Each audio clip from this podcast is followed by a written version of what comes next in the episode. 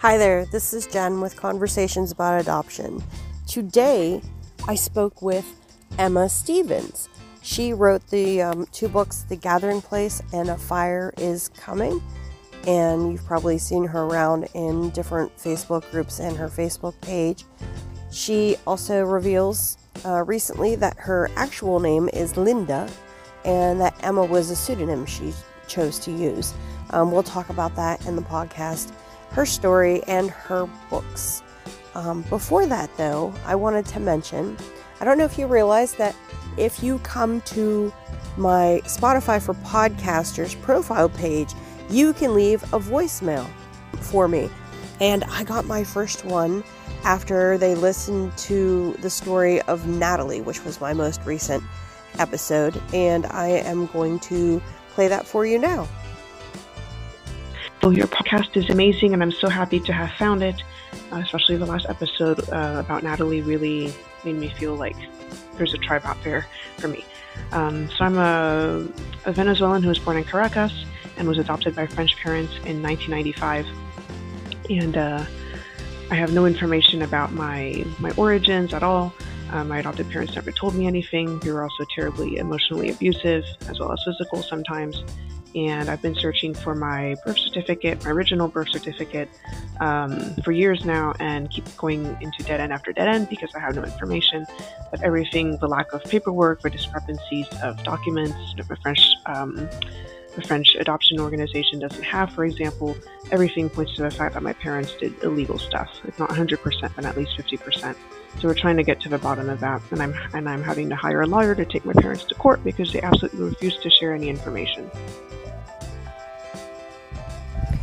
Well, it sounds like she has a really, really interesting uh, story. And it's interesting to hear with these international adoptees how things are kind of sketchy in their countries as well.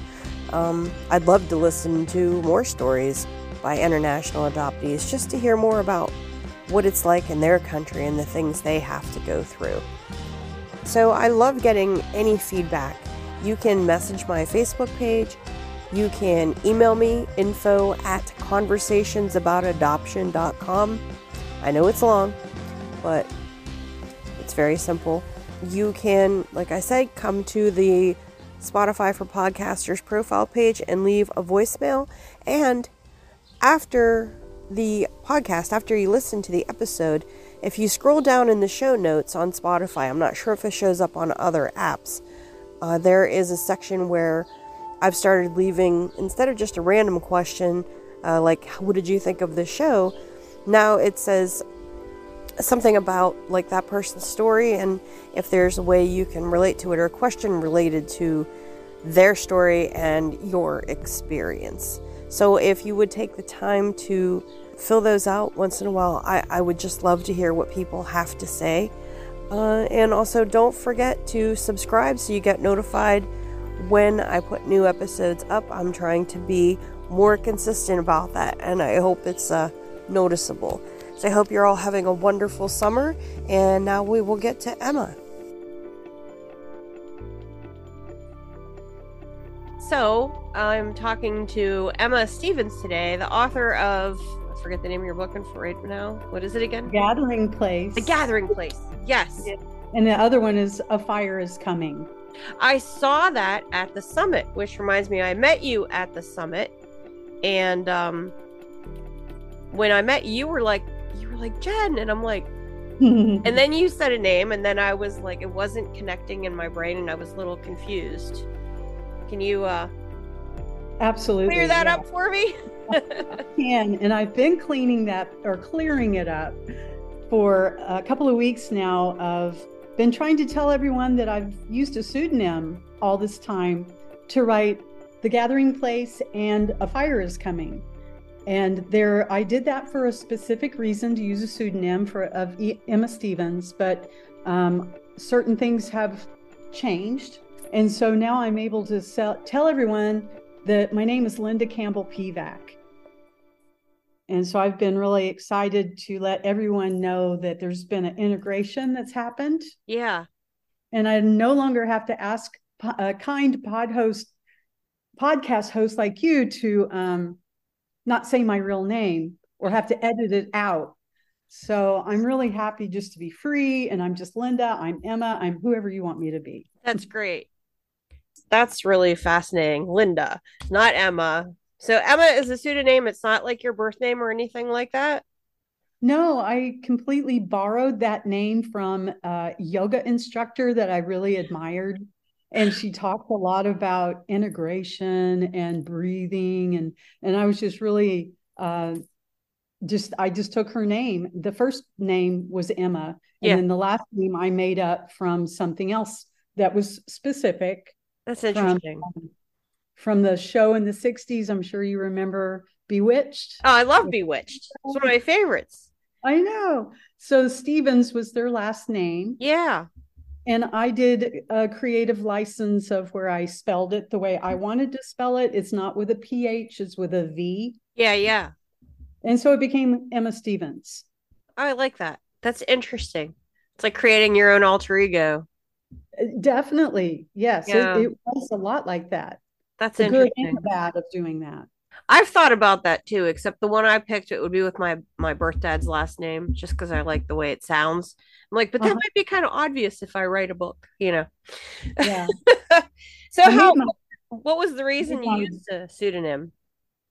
what made me? Oh, well, because um, I come from a family that would not accept or tolerate any kind of, you know, where what's my adoption story? Mm. And um, they became elderly in the last few years when I decided I needed to write books. hmm hmm So it was a way for me to not have to wait for them to pass. Yeah, And I used that option to use a pseudonym, even though it was really challenging yeah, to go incognito like that and ask all my friends tag me in a, a post don't put me in a picture it got Yeah. really complicated I ask people to not tag me in adoption stuff. I have it so I have to approve. And then I explain to people like if somebody does, I'll message them why I didn't approve it. And it's because on my personal Facebook page, I have a lot of bio family. And I try to and it's not even like I think or I'm afraid that they're gonna be nasty about it. I just it's that fear of not knowing how they would take it. So like and like things are really good with my sister and I don't want to mess that up and you know like and and my dad we're just it's mostly a texting relationship but it's fine. I you know wasn't really expecting a whole lot. I mean but there's just like that uncertainty and I've already Right. been rejected once so I think that's why I'm a little more leery of it. So so you're an adoptee and I don't know. I don't know how old you are, but I'm guessing you might be baby scoop era. i am baby scoop era Okay, Definitely. me too. Yeah. and file and all of that good stuff and same race us domestic Yeah. I love that domestic infant supply phrase. Uh so do you Mhm. want to um tell me some of your story Were you adopted at birth or foster care or how did how did your situation occur? foster care for three months until my birth mother decided to absolutely relinquish. Hmm Um, she was pretty sure she was going to all the way through, and then for some reason, ha- you know, paused, hesitated for a little while, and um, so at three months old, then that's when I went to my adoptive family, and my I had a, an adoptive brother that was already there. He was two and a half years older than me, um, so it- like I said before, it was a situation of where adoptive parents wanted to pretend like let's whitewash this and pretend these children really were birthed by us and we're not ever going to speak of it again and if you do you're selfish and ungrateful Ugh, I hate that mm-hmm. narrative. yeah I really do. I really do. It's like only with adoption can they expect somebody to be okay with losing everything and like let's just pretend like it didn't happen and it really disturbs me I, uh, i'm sorry that that was your well it really experience. my parents because they are they're on the spectrum or they were on the oh spectrum really narcissism and so it was like the answer to their prayer of you know we're just going to pretend and we're going to ask me to pretend too. And if I didn't pretend, then there was going to be some really harsh circumstances. Were your Uh, adoptive parents silent generation? Are they, were they what? Silent generation, like they lived through the depression and stuff, or were they? Um, they were pretty young during the Depression, but um, I don't think that the that had anything influence. I know what had influence on them was that Mm. they were only children from their families. Oh, each of them was an only child. Each of them was only child, Oh, and they both had a sense of entitlement. And then it was we're going to build our fortune, our money fortune, and then we're going to add these two kids, and they're going to play this part, and you're going to play that part. And uh, they just had a very firm rule on the whole kingdom. And they've just recently both passed. So it's been interesting for me to all of a sudden realize I'm free. Because if you're conditioned like that since the day you were brought home into that home and think that you press a button and know that, wow, I'm free now, it doesn't work like that. so I'm currently working very hard on unraveling, untangling. And it was really essential to me to come out as Linda yeah. and say Emma is a part of Linda, but Yeah. Emma didn't write my books. I wrote my books. Yeah, I understand that. I'm trying, I'm struggling with like our condolences in order. I'm not sure because I don't know what your relationship was like with that. I've seen some adoptees that dance a jig when their, you know, adopters die if they were abusive or, you know, Well, it wasn't. It, it was not really. I'm happy, but uh, it was definitely a trauma bond yeah. and and unhealthy. I was taught unhealthy love. So again, just currently trying to retrain myself, and luckily our brains are plastic and we can rewire and reframe. Yeah. But at the same time, their love hurt. But yes, I loved them. I understand that completely. And it wasn't freedom. Their love didn't represent freedom in any way. Yeah, I can understand that. That, yeah, that's a difficult, it's a conflicted kind of situation, I'm sure. Very much so. Yeah. It's just again not a black and white situation. Um, it's very much fluid of there were good things and there were a lot of bad things and a lot of in between things and uh, I I had an um my adoptive mom's oldest aunt. I mean oldest sister, I'm sorry. Her oldest sister was in an arranged marriage of all things, but it was in Mexico City, different culture, and she was the first daughter. And it ended up being a really abusive relationship. And they had six children together. And when my uncle dropped dead from an aneurysm, my aunt became like this entirely different person because now she wasn't under this abusive man's thumb anymore. And it was, it was like that. It was freeing for her. It was this whole new awakening. And we saw this side of her we'd never seen before. Yeah. You know and it's like Right. i can understand that. It's it's almost oppressive like what your parents did by keeping it this rigid kingdom and this is how you have to be and the role you have to play and that's a lot to put on a child. It's not really fair. Not at all. It's just too much to think that someone else or even a baby is supposed to be responsible for your happiness right And the thing is with people like that they're generally not ever happy hmm It doesn't matter what you do for them. I danced as hard as I could. I became anything they wanted me to be, and it still was eh, not quite good enough. yeah you had that people pleaser thing going on I did. I'm a Yeah. recovering people pleaser and perfectionist. yeah i was never really a perfectionist but my adoptive mom was always extremely critical like you know everything was always like oh that's really nice but you know Right. Always the butt every single time. Like I would take, I'm five years old and I show her a drawing and it's like, that's really nice, but the sun's a little big. Or, you know, it was just, it was always that way. And it was like, thanks for squashing my joy. You know, it's hard. It's hard to grow up with parents that are like that.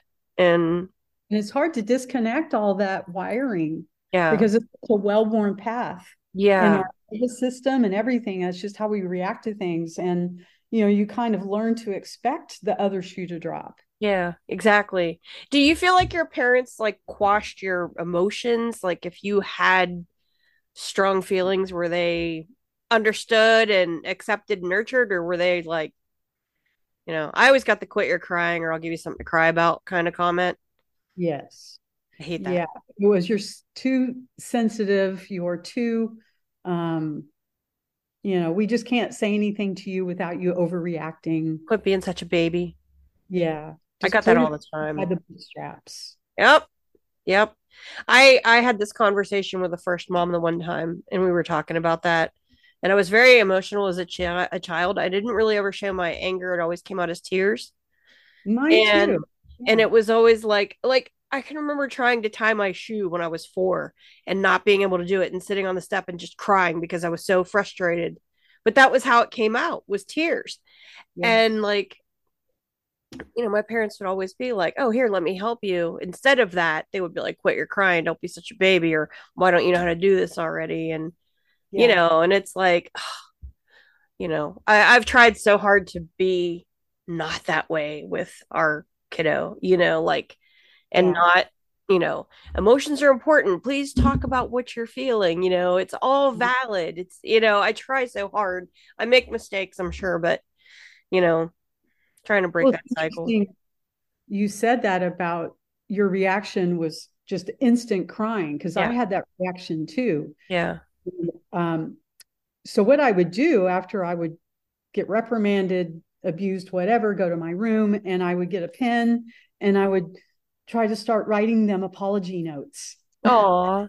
Anything to make things right, anything to make the pressure or, you know, the silent treatment go away. Yeah. The good news is that's how I learned how to write. I got Yeah. in touch with my emotions. What am I feeling? What do I want to say? And that's exactly, I would write them notes and slip it under their door.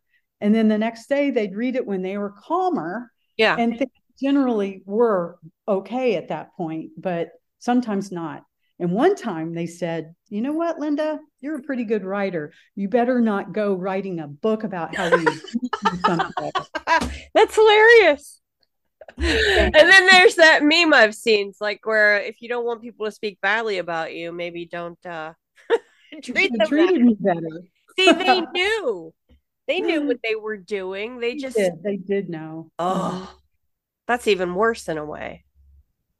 Yeah. So your brother was he older or younger? And he was adopted too, right? Yes. He was two and a half years older and also adopted, but from a separate family. Yeah, so he wasn't your bio brother. He was not my bio brother. Did you guys have a pretty good relationship growing up or Not too close because my parents, again, they knew the divide and conquer routine of where they didn't want us to have too strong of alliance because it wouldn't be conducive to them controlling us. oh wow. always put a wedge in between us of oh look how smart your brother is or uh, to my brother they'd say look how many friends your sister has why don't you be more like her and so we were always like we didn't know if we could trust each other A little bit of competition thing going on. and at the time where i would say hey let's talk about this because look at our parents are really being weird don't you think and Mhm. he wouldn't be in a spot to trust me to talk about it so we'd go no what are you talking about and then it would flip flop. The next week, he'd come to me saying, Let's talk about how weird our parents are. And I'd be going, I'm going to tell mom and dad, what are you talking about? so it just went back and forth like that for forever. and you're both struggling with the primal wound and not knowing it you know Exactly. just complicates everything so there's Right. trauma responses combined with all of it oh that's a lot Yeah. And by the time I did know I was struggling with the Yeah. primal wound, and I went to him with information that I had about his own adoption and had it on a silver plant platter for him, and he didn't want it. It Was- stopped pretty recently. males are differently they're or they're very different it's it's crazy because like even before um you know getting on social media like the earliest adoption support group i was in was a local one and there was like one guy you know? Yes. and i'm sure he was only involved he was a birth father. Uh, i'm sure he was only involved because his wife who was the mom was involved. So like he was there by proxy. I don't think he would have necessarily sought it out you know? And we talked about that often and my friend who ran the group was a first mom and she had a theory that girls are more apt to be interested in finding because like we're able to give birth. So we're kind of able to relate to like our mother's position of like Yeah. creating a life and like and not and whereas the guys they don't carry the child it's different for them. And she said they seem to have more of like a loyalty issue. You know they're loyal to the adoptive parents because it's they really believe that whole grateful thing and you know and so it's where you find a lot less males searching you know for their families but even when i look at my analytics it's like 75% women and 25% guys listen so which is interesting at least there's some guys listening There are, right. yeah Yeah. I find the ones that are speaking out very courageous. Oh yeah. Yeah, and I and I like um I like listening to them and finding them finding them. Uh just recently on TikTok I came across an adoptee who is Vietnamese American. His father was a soldier during Vietnam. And he talks about how a lot of half Vietnamese, half American babies were shipped to the US for adoption during that time. I didn't even think about that. And he looks more indigenous. I would have never thought he was Vietnamese if he hadn't said that, Mm, you know. But it's it's interesting.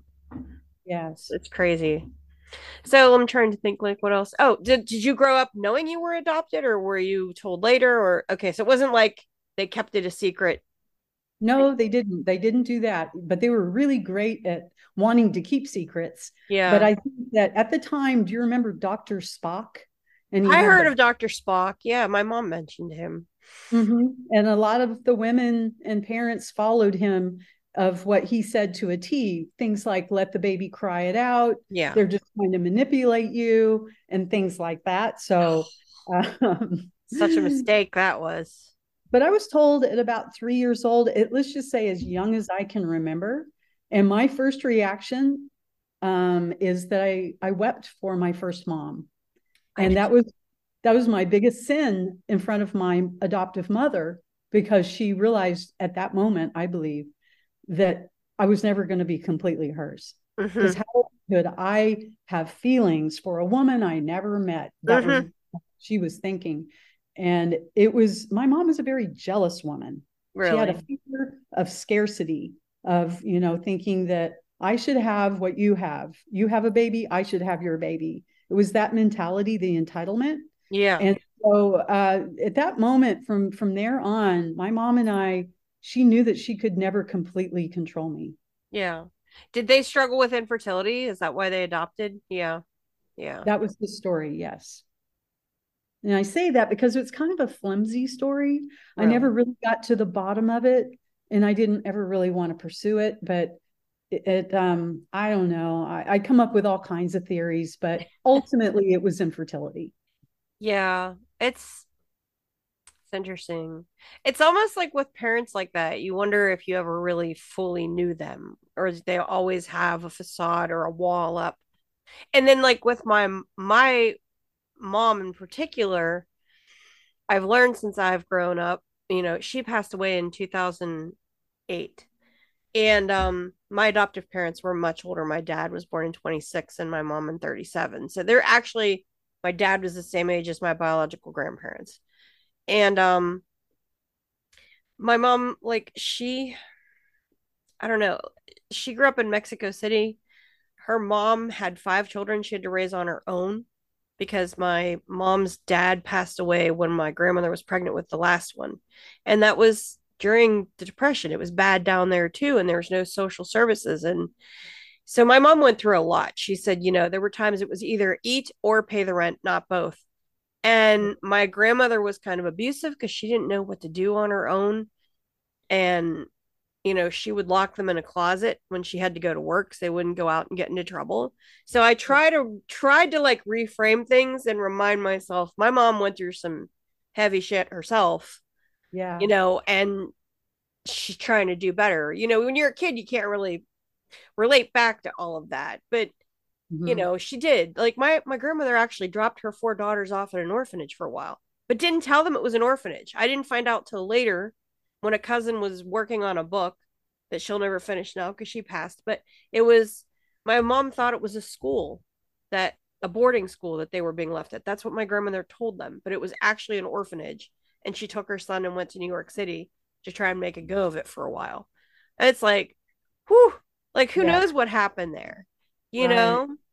So that's crazy that generational stuff. When you really start thinking about it, it's like, did they do better? Did they do worse? Do they, you know, like I don't know, like and they say a lot of times people that are narcissistic it's they develop narcissistic tendencies because it's a um like a defense mechanism from growing up with someone you know did your adoptive parents come from money or do you know because they were no they, neither one of them did no no but my mom had people that doted on her meaning she had a her mother who was divorced. So yeah. I think that's where the loss of the father, and she didn't get to really see him until later in life.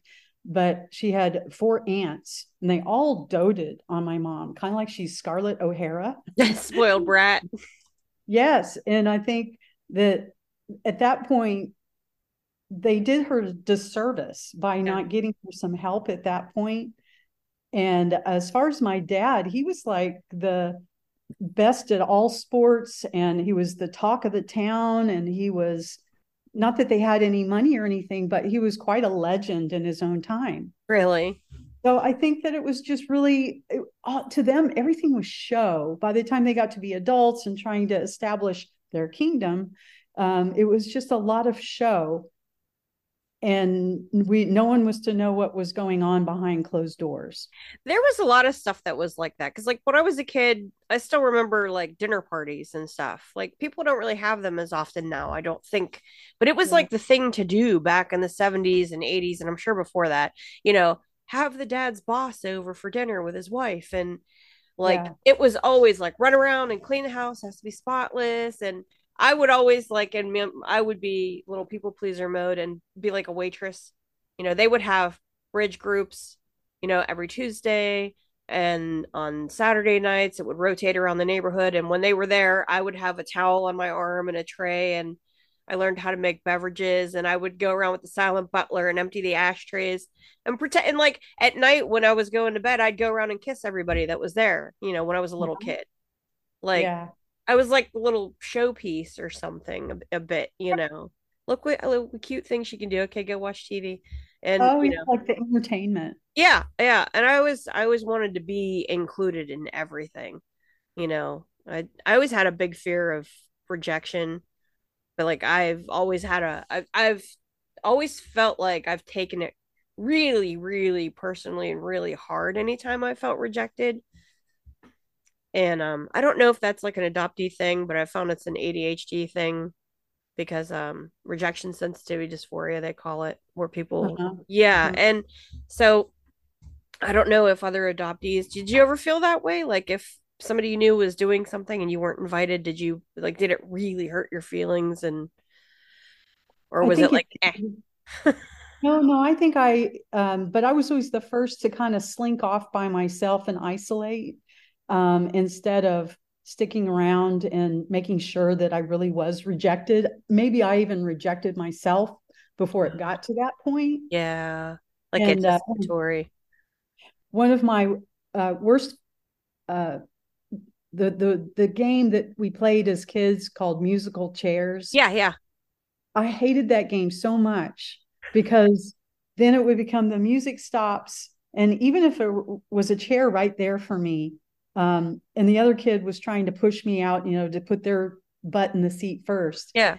I would allow them to do so. Really? And and would you be the first to say, okay, that's fine. I'm okay on my own. I'm just going to go over here. And that's kind of been like a theme with me, not oh. anymore. Oh. But when I was growing up, yeah, it was I just rather isolate and be by myself rather than figure out what that rejection it was it hurt too much, I guess. Yeah. Yeah. That makes sense. So just remove yourself so you don't maybe feel it. Yeah, exactly. Yeah. I was also fiercely independent when I was little. I everything was like I can do it myself. I never wanted any help. And I'm still I'm still kind of that way sometimes. Yeah. There's been times when I've had shout like a surgery and my partner's like, "Would you just let me get it for you?" And I'm like, "Okay."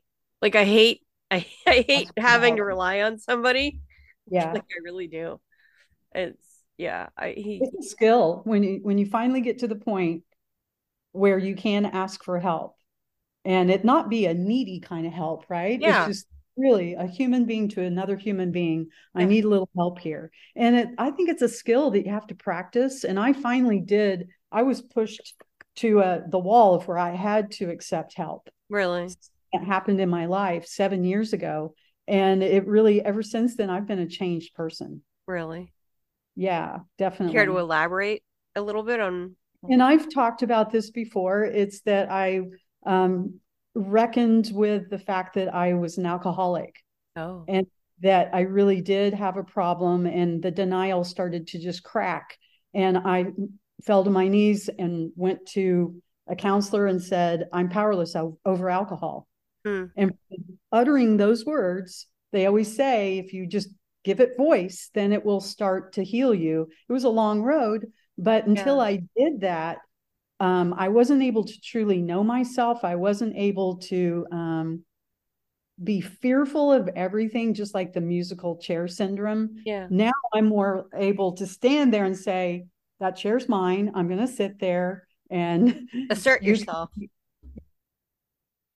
Seven years ago, I had a spiritual awakening Yeah. on a lot of different levels. You know, we talk about coming out of the fog. Yeah. For adoption. And I did that too. But it was so many other things that I had enlightenment about at the, it all converged. yeah. And I've learning so much over the last seven years. And then that's when I got so full of all these ideas and who I was as a person, I had to write those two books or I was just going to burst. Not just one, but two. Yeah. And I spit them out pretty quick. They were pretty much back to back. Wow. because I have. I just had to learn a way to put it on paper. Yeah, I've been talking about writing a book ever since I went through a reunion because so many of the things I learned about myself were like, like smack in the head, kind of. And the idea of sitting down writing a book sounds like really formidable. I don't know. I don't have the attention span to do that. I've talked about it on another episode where what I started is I have a file, a folder on my desktop and then every once in a while, when something comes to me, I'll write a Word document about, and then I just put it in there so that, you know, eventually I can go back to them and elaborate more on them and they'll at least be a basis for something, you know. I figure for me, it's a system I think that will work because the idea of just sitting and just trying to, re- I just, I started once and I lost it all and it was like heartbreaking. So Oh, meaning you lost it on your laptop? it was on a tablet and I lost it. Mm. Oh, yeah. Don't do I had- that. I had a cat that urinated on my laptop when I was writing The Gathering Place. And luckily, I just printed off a copy at the local copy store. So I had a backup, but the it was fried. oh, that's terrible. I know.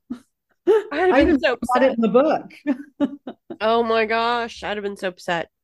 Now I'm like, better back it up to Google Drive. Always or back it something. yeah, yeah. I like your idea, Jen, about writing the bones of your book and just saving it in a document of, you know, and then at one point you're going to sit down and look at it all, lay it out in front of you, and maybe you'll see a theme arise from all of the bones that you put out there. And then you just start weaving it all together. Yeah, that's that's what I'm thinking. Because also with with like being in school, I have a hard I had a hard enough time like doing my assignments sometimes with like my focus, and I tend to procrastinate a little bit.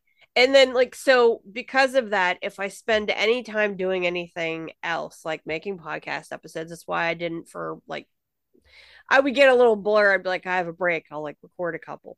Um, I feel guilty if I put time into other things when I wasn't doing it in the schoolwork. So, you know, that's where it's one thing to just write a one page, you know, a couple page document, at least get the idea out there. So, yeah, that's really that's interesting. It's almost like you're a natural writer by that idea that just that was your instinct to write a thank you note to your parents. That's really interesting. It was really an escape because I wanted them, I wanted them to forgive me because if you've ever been under the silent treatment of where you feel like you're a, a foreigner in your own home, you Mhm. shouldn't eat food there, you shouldn't really take up space in a bed, you shouldn't, all of this, you shouldn't walk through your home. hmm Um, it was excruciating. Yeah. So for me to say, please forgive me because this is torture. And that's why I wrote. That's what I wrote those notes. That silent treatment is very toxic. It is is like almost more damaging than the blows that they gave me. Oh, so they were abusive too? Very. Oh, I'm sorry. That's terrible. Yeah, they were drinkers, but it didn't necessarily have to be alcohol. Uh, but it was very often the case. Really? They did a lot of inadequacies that they never explored within themselves. And I mean, I, this is me talking as, you know, backing up and seeing what caused them to be the way they were. Yeah.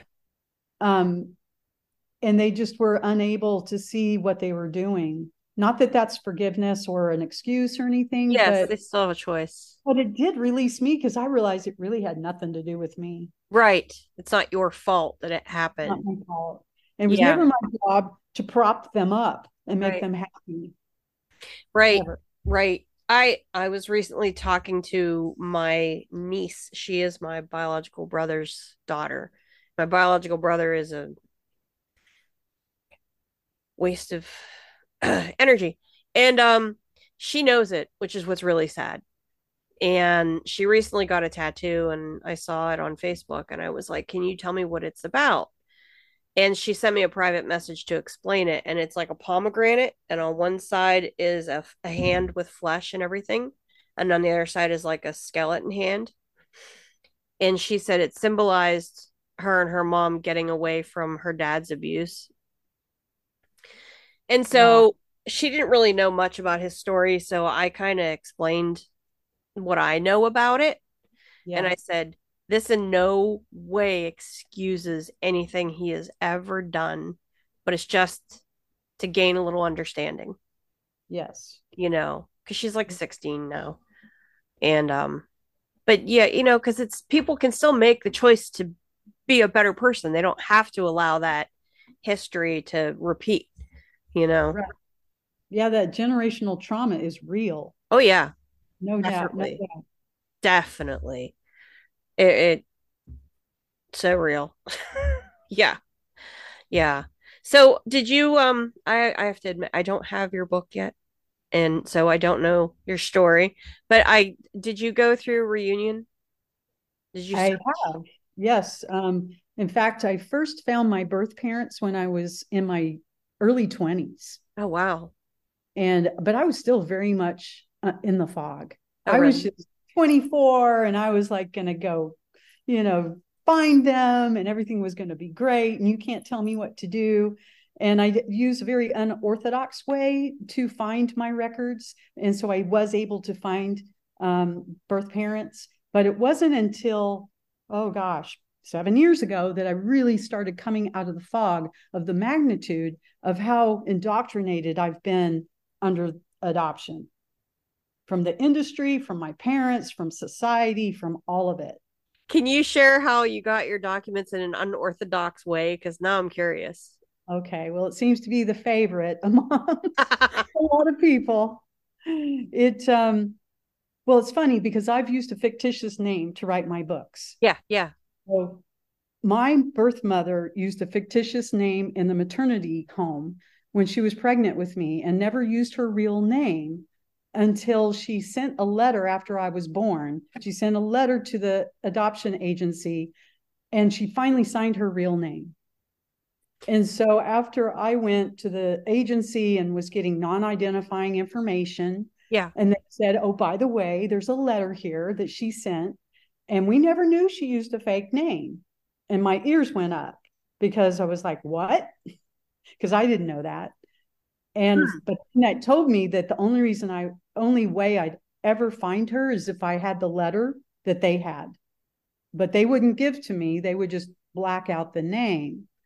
So there was a heist involved of where I had a boyfriend at the time, and we went undercover in the dark of night and uh, used a flathead screwdriver and opened the adoption agency door and went straight to the files. And I found my file and my brother's file. You rebel. Took, it to the local library and um, made copies of everything. Then I, everyone loves this part too, because they're like, Did you actually steal all the documents? And I said, No, I returned them. I broke back into the adoption agency to return the stolen adoptee files because I couldn't live with that. Right. Um, Wow. So I put them right back where I took them. And this was all the same night that we broke in in the first place. No one, it was in the 80s. Yeah, There yeah. was, there was no security. There was no big No lock cameras. door, cameras. Um, but uh, of course, I was petrified, thinking for sure we were going to get caught and hauled to jail. so put them right back where we got them and left. And I've never heard another word from. You know, I never got that phone call. I never got that knock on the door that said, "We know what you did." That's so funny. And I have my whole file. That's amazing. Yeah, I wasn't through an agency, I was a private adoption, but I have the papers that my mom had. It's this long white envelope, it says adoption papers, and it's got a letter from the lawyer, the bill for the adoption lawyer's fees, my original, not my original, my amended birth certificate, and my um adoption decree, and then a Mhm. little envelope with some baby hair because Oh, Mexicans Mexicans always keep hair. I don't know if everybody else does, but my mom always kept a little tiny bit of baby hair. And um yeah, they were just they were told nothing. It was private adoption and they weren't told anything. yeah. And what they were told was not exactly accurate because my mom was not my adoptive my birth mom was not forthcoming about who my dad was, only on my birth certificate, which I feel like she did it on purpose because I found out when I was searching in 1971, the birth mom was not required to put the dad on there. Huh. It wasn't until 74 they required it. Well, she put him on there, but she didn't tell anybody else who it was. I felt like either I'm hoping, uh, it's such a dream, that she did that because she was hoping that I would, you know, get that information that way, you know, but she definitely knew who my dad was. I got it confirmed by DNA. So she was not not incorrect. Yeah, because my grandmother didn't know. I was like, she's like, so who's your dad? And I was like, I was hoping you could tell me. She's like, she never told me. And I was like, really? But then when I told my dad, he was like, if your grandma knew, she would have made us get married. So it's crazy, isn't it? Well, mine's real similar that um, even though my first mom used a fictitious name on Mhm. my um, unamended birth certificate, my Mhm. original birth certificate, Oh, she put the Holy- fictitious name on the birth certificate too.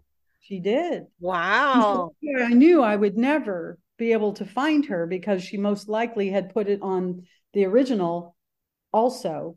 And so, but she totally gave up birth father and put his name on the birth certificate. Oh, that's funny. She put his real name and Yes, but hers was incognito. And so I actually found him first. did you ever get the story why she did that? Like, did you ever get to talk to her? I did talk to her. Yeah. Uh, and I don't know, she was very uh, hard to understand. I don't know now that I know what I know. Could be trauma where she's kind of stuck in time and honestly can't remember how everything fit together. Yeah. But she was vague about who he was. And I said, Well, his name's right here on the birth certificate. Well, I don't even remember who that is. And so a lot of things didn't line up, and our reunion pretty much fell apart after a few years. yeah. When I met birth father, he said, I said, Why is your name on my birth certificate? And he said, I was only helping out a friend. I'm not your bio dad. Did you And do said, DNA? Well, not until 30 years later. Ah, yeah. He was 24 when I found him. Yeah, yeah. 30 years later, it confirmed that yes, he was. So you had no relationship with him after, like he never acknowledged it, or Uh, no, we never spoke again. And in fact, by the time I did DNA, he had passed two years prior. okay. And so I didn't get to um, go to him and say, Hi, you really are. But um, I got to do that to my dad. whole family. Um, I have lots and lots of cousins, so I've had a lot of reunion with his. Um, would be his brothers and sisters' children. So Okay. I know all of them. They've accepted me totally. It's a really Aw. good situation, That's and great. they they've even said, "I don't know why he was a really nice guy. I don't know why he would treat you like that." Maybe said, "Well, it's. Oh, go ahead. I'm sorry. I just said that means a lot to me that you would even say that about your own uncle that you know you think that he shouldn't have done that to me. hmm So I really appreciated that. My dad didn't believe it was him because, like, I, I, I met my dad at a bar. It was like it was a really weird situation. Like the day I met my brother, that's when that whole thing happened with my grandma asking like, well, "I thought you could tell me who your dad was." And um my when I told my grandma, she immediately folds her arm, leans back, and she's like, "That makes perfect sense." And I'm like, "Okay." And then my brother pops up and he's like, Hey, I know him. He goes to the same bar I go to every Thursday and sings karaoke. And I'm like, What? So I didn't know any other way I was going to meet this guy. So I did. I went to the bar and we had this whole signal worked out with my brother where he was supposed to be like, That's him, you know, when he walked through the door kind of thing. As soon as he walked through the door, I was shaking like a leaf and I couldn't do it and I had to call my friend who was the first mom that organized that support group I was in, and she's like, "You're gonna do it. That's what you're there for." She, she gave me like this hour long pep talk as to you know this may be your only chance. Blah blah blah blah blah, and I'm like, okay, fine. And um, so then I walked up to him and I'm like, "Do you remember?"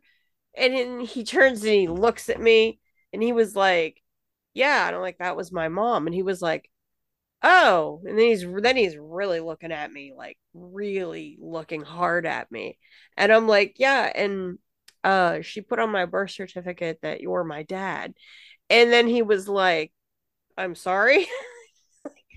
And he's this poor guy's at a bar like having a drink and he's got people around him and it's like hey by the way you're my dad and then he proceeds to tell me he didn't think it was him. He thought it was this other guy um, because they always hung around together.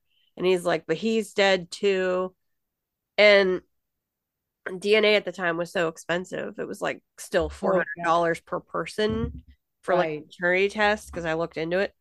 And um, so I believed him because he went above and beyond. He got me in contact with this dead guy's ex sister in law and she had family photos and she he didn't know how far down the rabbit hole adoptees are willing to go. and I found everybody in that family and mm-hmm. even had a relationship with his this dead guy's son is like my brother for 16 years because we saw similarities. I don't know if we were looking for them, but it was just crazy. And then when I finally did DNA, uh, the first the closest match was like this 90 year old person and it was like this person is your cousin. And i'm like what? So i had to do the whole get some help from an fb group and they're like that could be an uncle. And lo and behold he was long story short he was my dad. And then i called him on the phone the one day I was like hey guess what? And all he said was wow you know? And i'm like and you have a grandchild now. He's like wow. It, was, it really blew his mind. Yeah. So, it was funny. He's like, you know, your mom and I weren't even that close. I'm like, well, close enough at one point. And he was like, That's right. He's like, right. Yeah. No wiggling out of that one. Nope. Once the and yeah, it's it's funny. I look like him too, so I feel like I do. But yeah, it's it's what a web we weave, you know. Our right. ancestors.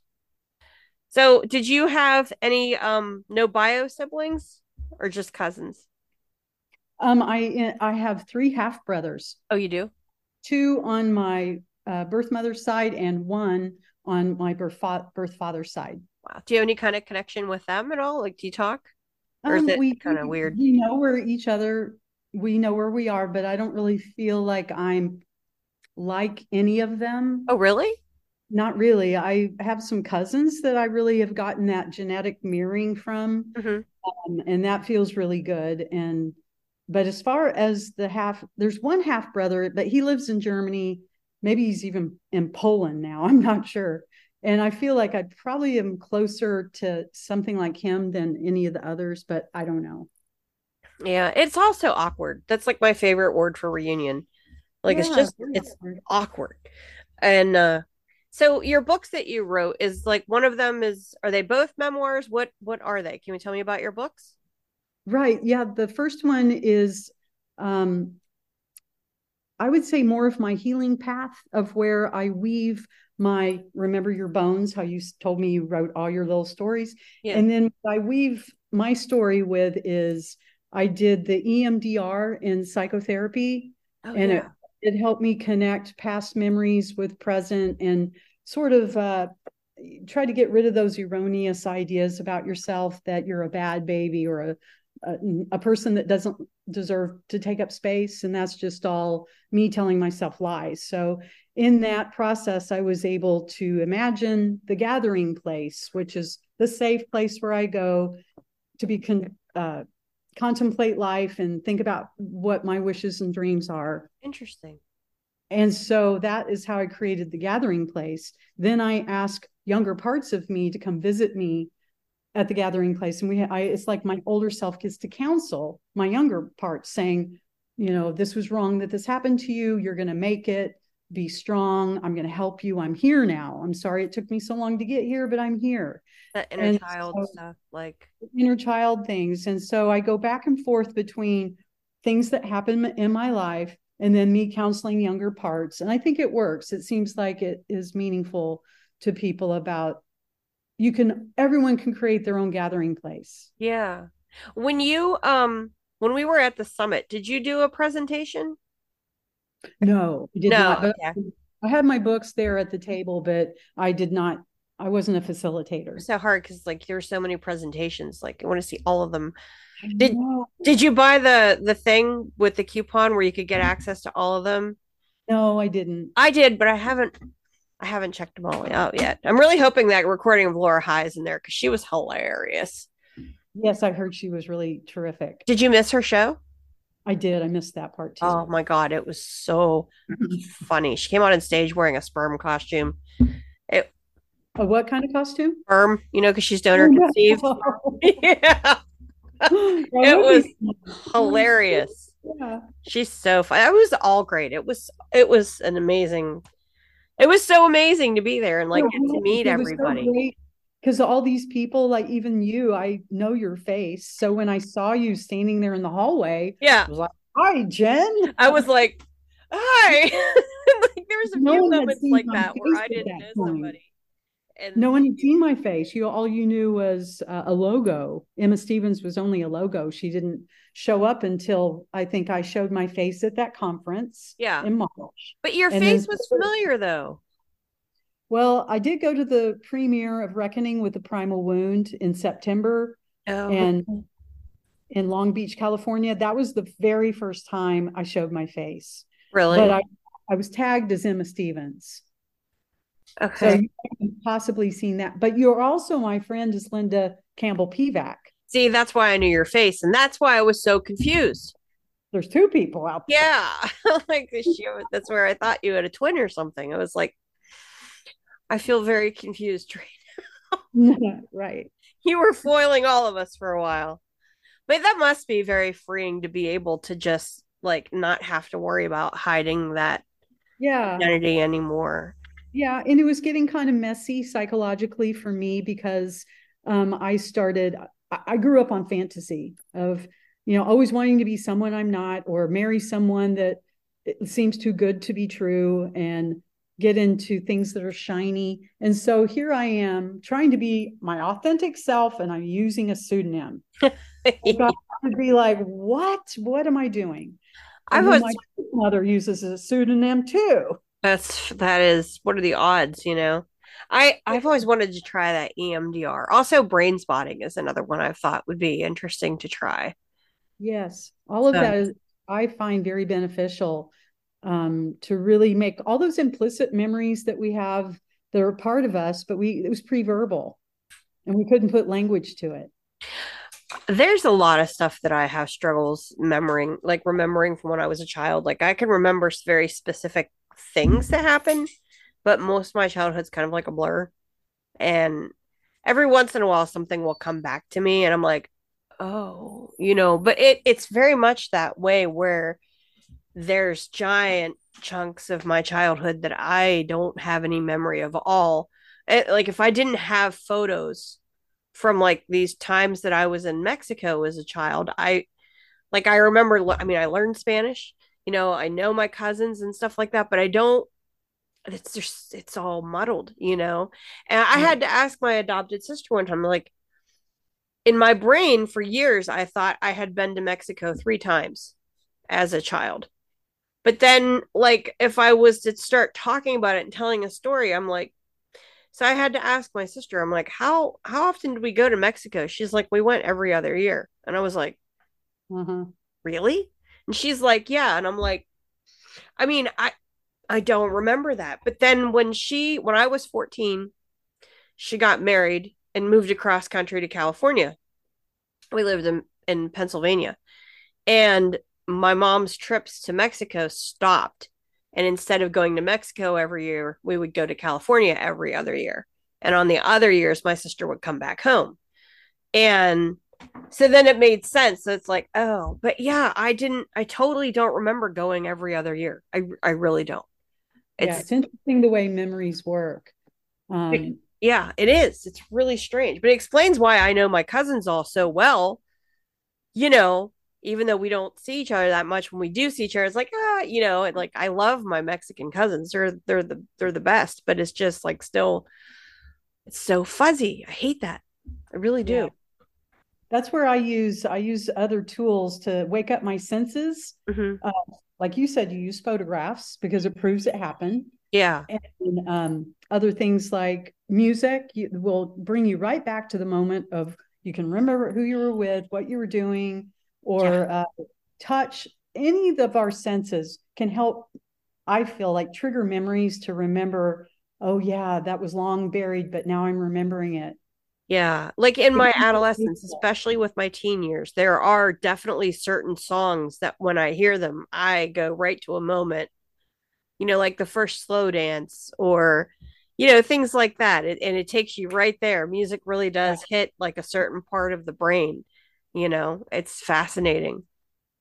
So your therapist that you went to were they um adoptee competent or an adoptee at all or like well okay that's a long story but that's the second book is a fire is coming. Okay. Um early on when i was first married i went to a counselor and um, it was a bad bad situation and no she was far from being adoptee competent. Mm-hmm. i go to her for help with that but i didn't receive any help and so the, a fire is coming starts off with there's an actual fire in california in laguna beach in 1993 mm. and we are trying my husband and i are trying to escape the fire but then it becomes as the story i weave the fire throughout the, the whole story that my psychologist becomes the fire. Oh. to consume me and uh, make me her own let's just say. Wow. Do you have an audio version of it i do i have audible for both books oh that's good and a fire's coming that's good i will have to i I have difficulties with reading. I, you know, aside from my ADHD, I've had a couple head injuries and I I have a really hard time like sitting and reading a book. I can make it like 10 or 15 minutes and my brain's like it's time to sleep now. And it's it's very frustrating like all through school I kind of had to adapt and either use a screen reader that would read my textbooks to me um or or audible you know. I'm glad i'm just glad there was ways for me to adapt but yeah it's so that's definitely i'll have to look for them. I don't have audible right now but they're always begging me to come back so maybe i'll come back for a couple months and download some audiobooks and try mm-hmm. to get get yours because it, they sound like they'd be really really interesting to listen to. So they're available on audible and your books are available on amazon too that's correct yes. do you have a, a personal website where you'll you can buy them as well or I don't have a website. No, okay. I don't. But you can go directly to Amazon and um or the Audible and then yeah. you can get paperback and Kindle and all the good stuff. Okay. That's that's good. That's really good. Um I'll make sure those links are in the show notes. Great. And um I'm just trying to think if there's anything else. And your brother does do you guys still talk or your adopted um, brother? He passed away. He had early death. Oh, that's a shame. I, I really call it um, death by adoption, to be honest with you. Really? That's not the he first never, time I've heard that. He never dealt with his adoption angst, and he had no idea that it was the result of his um, it, adoption coloring his entire life for addiction, for uh, communi- uh, communication skills, for relationship failures, for work things that fell through. And then at the end, he became very codependent with one of his sons that mm-hmm. had his own addiction. And they just were codependent together, and my brother had a fatal heart attack. Oh wow, that's so Yeah. sad. I'm sorry Yeah. about that. Yeah, somebody else said that to me too. They were talking about their sibling, and they literally use that same expression, death by adoption, because their sibling didn't didn't deal with any of it either. And it's true, like that. I listened to The Body Keeps the Score this past Right. over the winter semester while I was driving back and forth to school, and um, it's it's really something. I gotta listen to it again. I it's he talks about EMDR in there too, but He it makes sense, you know. It it really does. And then you combine that with the science. Um, there's this paper that I found called The Neuroscience of Birth and the Case for Zero Separation. It's one of my favorite ones to cite. And it doesn't have anything to do with about uh with with adoption. It's just about the practice of putting babies in a nursery at the hospital that they used Right. to do. And how the initial moments are so important baby stays with mom and talking about the skin to skin and that when the baby's not with mom they're in a state of dysregulation. But because they're an infant and they can't fight or flee you know they're helpless. And so like you know we can't do anything and we're reliant on our caregivers to take care of us. We can't. So like i've heard where people talk about themselves being described as either babies that cried all the time or Mhm. they were such a good baby. But in the meantime in the brain there's no oxytocin you know it's flooded with cortisol. And he talks about how um you know that prolonged separation from mom can predispose the baby to um, high blood pressure and diabetes and obesity and things like that. And it's like wow like Uh, it's very neuro. I mean, it's a biological developmental yeah. thing that happens to us, and it changes us at that stage of where we're developing at a different, um, have different. Just it's not natural. no. No. And it's so crazy because everybody thinks it's just fine you know? If you push if you speak out against adoption you have the worst things said to you. It's it's amazing. You're just ungrateful. You know you should be glad you had anywhere to go and i don't know how much like online speaking out about adoption you have done but lisa um lisa scott who's working on the film have you heard about that Oh yes, it, all Uh, it takes. Is all you have is love all you have is love. she was telling me, you know, she says, you know, she's advocated for a long time and wrote about stuff and always got the pushback. And she's made this observation that these people that are pushing back on us all the time and saying things like, oh, would you rather be in an orphanage, rather be adopted or aborted? You know, what should we do with all the kids? They like forget that there's more than just foster care Mhm. they forget about the adoption industry, the newborn adoption industry, and how, you know, that whole thing exists aside from foster care. Or they just have in their brain that, well, if the kid doesn't get adopted, it's going to go into the foster care system. But that's not how it's going to work because there's so many hopeful adopters waiting for Yeah. every single one that comes up. They get snatched up right away, you know. Everybody still wants the fresh baby. That's right. Yeah.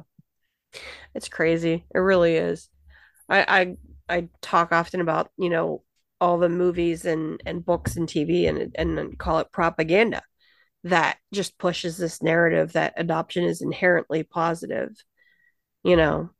Oh yeah. Right. And Um, I was with someone recently that um, I really uh, admire and respect, and just a, a very great human being. Mhm. But he and I told it. He said, "What are you doing these days?" And I told him. I shared with him that I'm an adoptee advocate, and that um, I've written two bo- books about my adoption and Mhm. how I feel like it's colored my entire life. And he said, "Oh, that's wonderful. My brother has adopted six children." Oh my god. and one from each country. Oh my and God. we joke and laugh saying how it's the United Union at his house. Oh my god.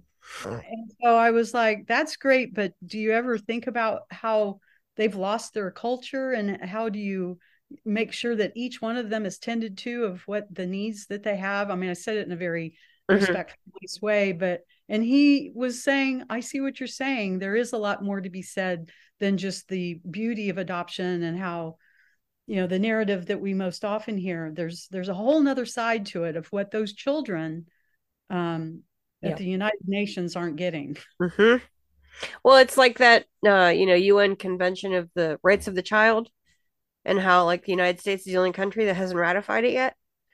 oh You know, because if they do, they have to stop like making our identities a secret, and they have to stop that's imprisoning teenagers. You know, yeah just you know we're the first um identity theft was exactly what they had in mind for adoptees because it's just flat out illegal to do Mm. that thanks, Georgia.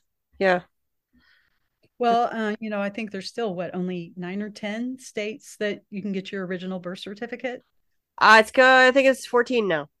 oh we got up to 14 Two Great. more, two more recently, just joined the ranks. okay Yeah, I was very happy to legally, um, many years later, get my uh, unamended birth certificate legally and paid the thirty-five dollars. I have my stolen copy, but then I also have my legit copy. I will not do what they in Pennsylvania. They have this thing where if you pay twenty dollars and fill out this form, they will send you a uncertified copy of your birth certificate. Where literally all they do is pull it, type the information up on a sheet of paper, and send it to you. I'm like, I already have that. I want Yeah. the actual certificate. Right. Like Mhm. I already I know everything.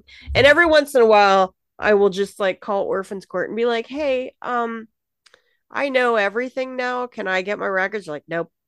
You know, No. you have to prove to a judge like uh you need it because of medical necessity or there's there's got to be like a really good reason.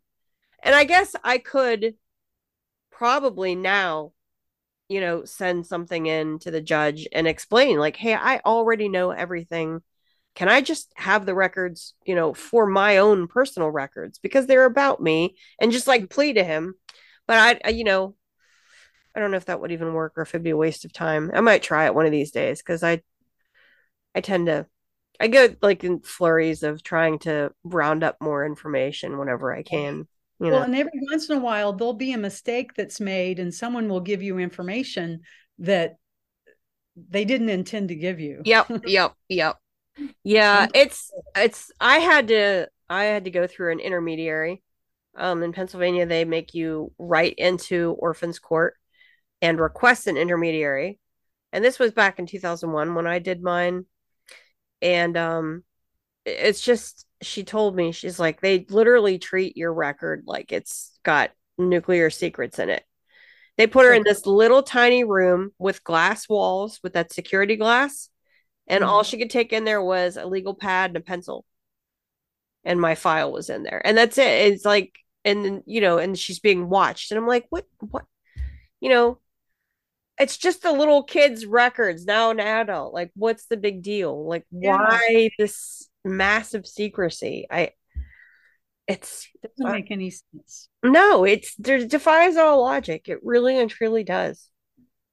So And if it was if it was them and they were in our shoes, then they'd understand. But Exactly. it's just that example of not, someone not being able to have empathy about, well, you know, that's your problem. That's not my problem, so I don't feel it. Yeah, I it was funny because the like I was talking about that birth mom, she kind of made it her life goal to try and reunite adoptees and their parents.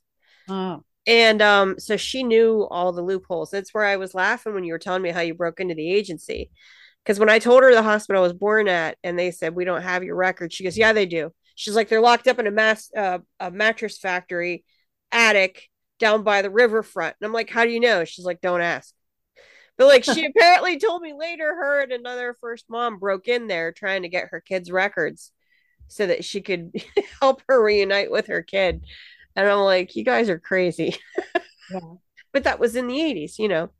But I ended up getting them. Um there was this way you could fill out this form and it took a while, but they would go and they would pull the microfiche. All the records are on microfiche and they Yeah. sent me copies of everything from when I was born. So I finally know I was born like around 9 a.m. and I was like five pounds something Yeah. ounces. But that was the only way I had any information. Like you really have to dig to find out anything about yourself. And it's so wrong that we Well, have to go through that. Get the top secret information. of your birth, your own birth. Yep. Yep. All right. Well, I should probably let you go. We've been talking for a while. Is there anything else that you would like to add? Um, I just really enjoy our adoptee community, and I'm uh, at a point now where I'm going to be getting out there and being more of an advocate. I'm going to a retreat uh, later. Is it this week or next week? No, I think it's this Thursday. I go to the High Rife retreat in Oh. Texas. Yeah. So I'm teaching people about writing to heal. oh, that's great. I know. So I'm looking really forward to that. And it won't be only adoptees, it'll be probably donor conceived and late discovery. I'm not sure who else is going to be there, but Yeah. really looking forward to doing more and more of that kind of thing. Have you thought about doing like Zoom events where you can, you know, like say for example, like I have my Facebook group, it's got like 1700 people in it or whatever. And you know, we could do like an event like, you know, Emma's going to and you could do like writing prompts and do a, a talk or something like that. You know, work with groups and and do things like that cuz I think I've seen like adopted chameleon, she's done that with somebody um maybe Daniel Gaudet uh and like uh, fireside adoption they've done things like that zoom meetings with people that give talks so like have you thought about doing events like that online anything, and everything that's Yeah. adopted related. That's that seems to be my new my purpose in life is I'm going for. Um, it makes me happy and it really feels like you know when you feel comfortable finally in your own skin. yeah That's where I am right now. that's good that's great i'm glad for you it's you. i'm glad that you're able to let everybody know who you are it still Yes. says emma stevens on zoom Oh.